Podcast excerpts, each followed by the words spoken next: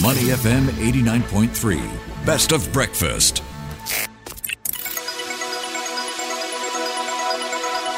The U.S. Market Update with Money FM 89.3. All right, folks, here's how markets are shaping up for the day. We've got stocks mostly lower. The Dow Jones Industrial Average down 190 points or 0.6%, closing at 32,936. The S&P 500 fell 0.2% to 4,217. The tech heavy Nasdaq squeezed out a small gain of 0.3% to finish at 13,018. So for more insights, we are joined by Deborah Cunningham. She is the Chief Investment Officer of Global Liquidity Markets at Federated Hermes. Deborah, thanks for joining us on the show today. Thank you for inviting me to join. It's my pleasure. It's great to have you on. So, we're going to get help to figure out what's going on in the markets. And I think everyone's been quite focused on bond yields these days. And that key level of 5%, we saw the 10 year notes briefly climb above that and then come back down again. So, the last we checked, it was down by eight basis points for the session to 4.85%. Of course, it's been climbing up in recent days and weeks. So, what do you make of the latest moves? We've got bond yields coming down, but markets also down. I think there's some impact of the ongoing Middle East um, situation that is impacting bond yields at this point. They were rising pretty steadily through maybe, let's call it, starting about a month ago. And that was in reconciliation with the faster economic growth that was being experienced, even with interest rates, you know, five plus percent from a Fed policy standpoint. And I think the bond market was recognizing that what Fed officials were saying, interest rates would stay higher for longer to deal with the inflationary environment that was still amongst us was going to be the way that we finished off 2023 and entered into 2024. Then enter, you know, the, the conflict in the Middle East and bond yields weren't quite sure what to do. They rallied for a day or two, and then I think started looking at fundamentals again and backing up a little bit more. Now, with that conflict, I think maybe going on a little bit longer with a little bit more intensity, uh, the bond market is again looking at that as something that maybe is a flight to quality trade mm. into the bond market and driving yields from above five to below five.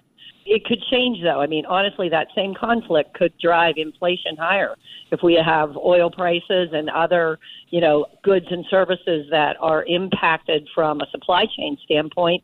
Prices could go higher, which means the Fed is going to continue to, you know, be on its inflationary um, romp to try to bring it down, and bond yields are going to stay above that five percent. So I think we're going to be volatile for quite a while reconciling between the economics and inflationary environment and the global environment of what's happening in the world. Yeah, Deborah, how important is this 5% level? Is this where people are going to sit up and think, hey, maybe I should be investing in bonds instead of stocks? It certainly is a pivotal level. We haven't been there in a very long time, you know, two decades basically, with any sustained time frame. And if you think about inflation normally being in the 2 to 3% range, 5% seems like a, a, very good return above inflation without a whole lot of price impact, generally speaking, in a normal economic environment. So I think people are trying to decide is it time to go a little bit longer? People are in money markets or liquidity products where they're stable value. You don't have to worry about the price and you're getting that 5% yield. But if you want to keep that 5% yield longer, you need to go into longer term bonds, not just money markets.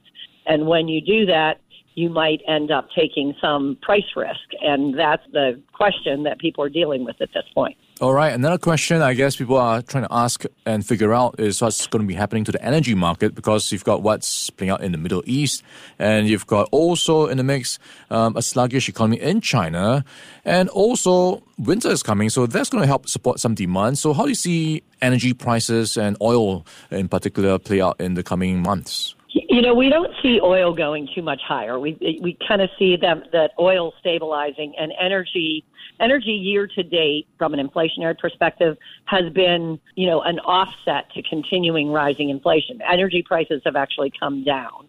And although we don't necessarily see further decline, our expectation is probably leveling off keeps things where they are, and therefore not any kind of an additional problem to reckon with in the in the inflationary side of the equation.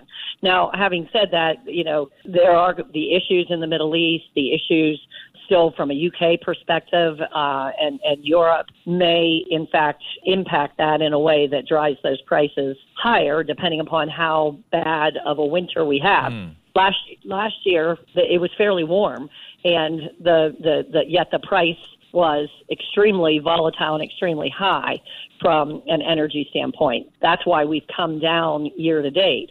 If we end up with another warm winter, maybe you see the same thing. But if we go back to you know sort of temperature norms, mm-hmm. I think you can end up with higher higher prices in that energy sector, but modest, not something that would be you know earth shattering. All right, talk about norms or new norms. We've been seeing companies hiking prices on their products, and I think in the earnings season so far, we've seen some commentary coming through. Companies continuing to hike prices, but we are seeing some signs of customers pushing back. Um, volumes of some transactions are down. What do you make of the appetite for price hikes right now, and where is the consumer strength looking like for you right now? Well, the consumer is still the key to the economic cycle at this point. Their and their you know household net worth is still at all time highs. We saw, you know, prices of goods really escalate last year and the beginning of this year and then sort of level off. Then you started to see the inflationary cycle hit highs in the service sector, um, travel and leisure. Uh, different types of services were um, impacted through the spring and summer, and those are starting to level off at this point. So I think the other side of that equation, though, is you've got wage contracts and inflationary, you know, conditions that depending on how they complete, you know, how, what what the outcome of the auto workers' wage uh, wages, the um, you know the screen actors. There there are several different types of wage negotiations that are going on right now that I think will maybe set a bellwether or set some sort of a an average for where other contracts will then need to be negotiated. So I think there's still a lot to be said on the wage inflation side mm-hmm. and how that impacts the consumer. But overall, the consumer continues to be pretty healthy. Their balance sheet looks pretty good. Their net worth is good. Just in the, their ownership of liquidity and money market securities, um, that in and of itself being at 5% now is something that is probably adding about 1% to, to GDP on, a, on an annual basis. And that's, you know, nothing to sneeze at. So I think it's definitely a consumer driven market and the consumer continues to be fairly healthy, which is why we're looking at a soft landing as opposed to a recession in the 2024 timeframe. All right, Deborah, me about what's looking good in the markets these days. Uh, as we wrap things up, what is going to be your takeaway for investors as they navigate the rest of the year? How much are you liking the earnings coming through from banks? The earnings from banks are a big surprise on the positive side. Um, we were thinking they would be flat to down, and maybe misses would be on the low side, not the high side. And that's not certainly what we saw with the, you know, the original money center banks and now the, the, the regional banks that are coming through. Now there are still a lot of smaller banks that need to report but some of the concerns about deterioration in loan portfolios, whether it was commercial, residential, other types of, of loan portfolio deterioration, they're not just be, they're they're just not being seen at this point. So lots of positive surprise on the upside, which you know with with a decline in the equity market that we've been seeing, maybe make some of these stocks a really pretty good value at this point. All right, something to watch out for perhaps in the banking space. We've been chatting with Deborah Cunningham. She is the Chief Investment Officer of Global Liquidity Markets at Federated Hermes. She is speaking to us from Philadelphia. Deborah, thank you for your time this morning. You're welcome. All Have right. a great rest of your day. You too. Catch up with you again soon. Stay Money FM 89.3. Before acting on the information on Money FM, please consider if it's suitable for your own investment objectives, financial situation, and risk tolerance. To listen to more great interviews, download our podcasts at awedio.sg or download the AWEDIO app. That's A W E D I O, AWEDIO at the App Store and Google Play.